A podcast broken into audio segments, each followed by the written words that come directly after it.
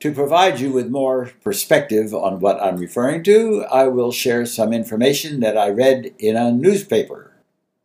Homeless Dave, a 57 year old homeless man in Tempe, Arizona, found a backpack with $3,300 and a laptop in it and turned it over to the authorities for return to the owner.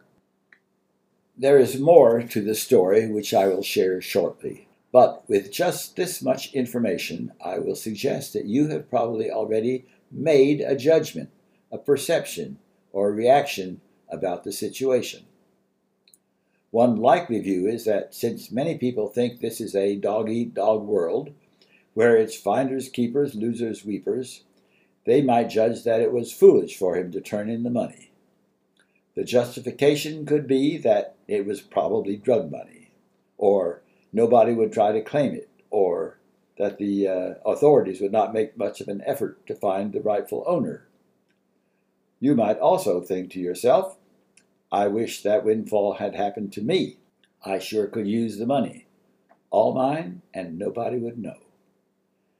I could label this mindset as an attitude of gratitude. On the other hand, there are many people who would do a different perception, judgment, or reaction about the information in the first part of the newspaper article and applaud his honesty. You might be thinking, isn't it wonderful that even a person in those dire circumstances could do the right thing by turning the money over to the authorities? Same information, two different reactions or judgments based on preset perceptual patterns or biases or mindsets that we formed from our experiences as we grew up. Remember, we came into this world knowing nothing and doing no judgments at all until we made them up.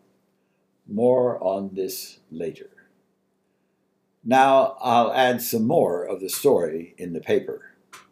Homeless Dave was a recovering alcoholic who was sleeping in a church basement and working as much as he could to pay a judgment that resulted from an accident and his third DUI.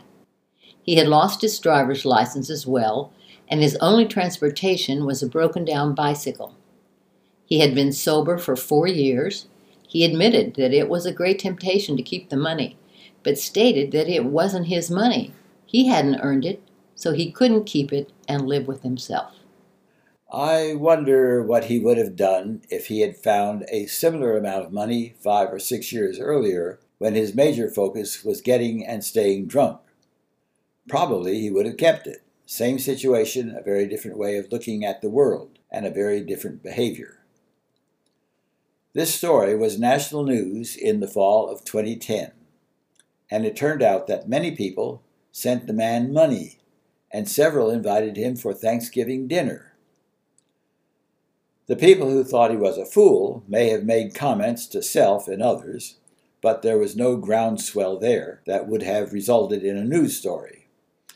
It was picked up in the local legal news, and some lawyers volunteered to help him with his legal difficulties.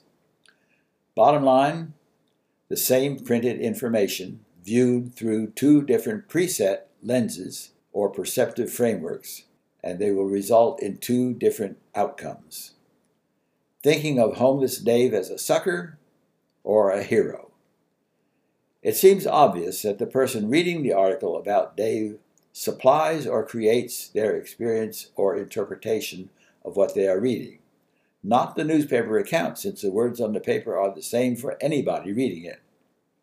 Just the reader perceiver makes the difference, and you are the perceiver. I would like to add that it is possible that some of you did not create much of a reaction to the first bit of information about the $3,300. You could have looked at the finding of the money from a relatively neutral preset. However, I guess that you might have some clear and strong presets if the topics were gun control, politics, same sex marriage, birth control, religion, size of government, your favorite sports team, legalizing drugs, vegan diet, animals used for drug research, education, Congress, to name a few. Some of the indicators of a non neutral preset are loud volume when speaking, in other words, shouting, red faces, intensity, and derogatory terms applied to anybody that disagrees. We were not born with these presets. Each of us constructed our own. And I might add that we think, that is a thought. We think we base these positions on clear evidence, facts, and logical reasoning. Sure, you betcha, as they say in Minnesota. And we are likely to say, if you had an open mind and were unbiased and could listen to reason, you would have to agree with me. In my mind, where I make up stuff, I would like to point out another cartoon. This cartoon shows two people leaving a psychiatrist's office. One of them says to the other, He said I'm not fooling anybody but myself. But that's plenty good enough for me.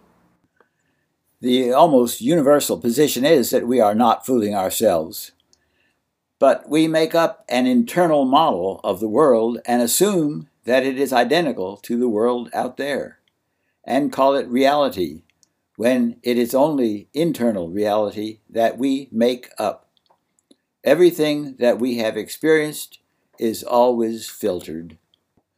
This concludes episode one of Marlowe's Thoughts from a Psychologist.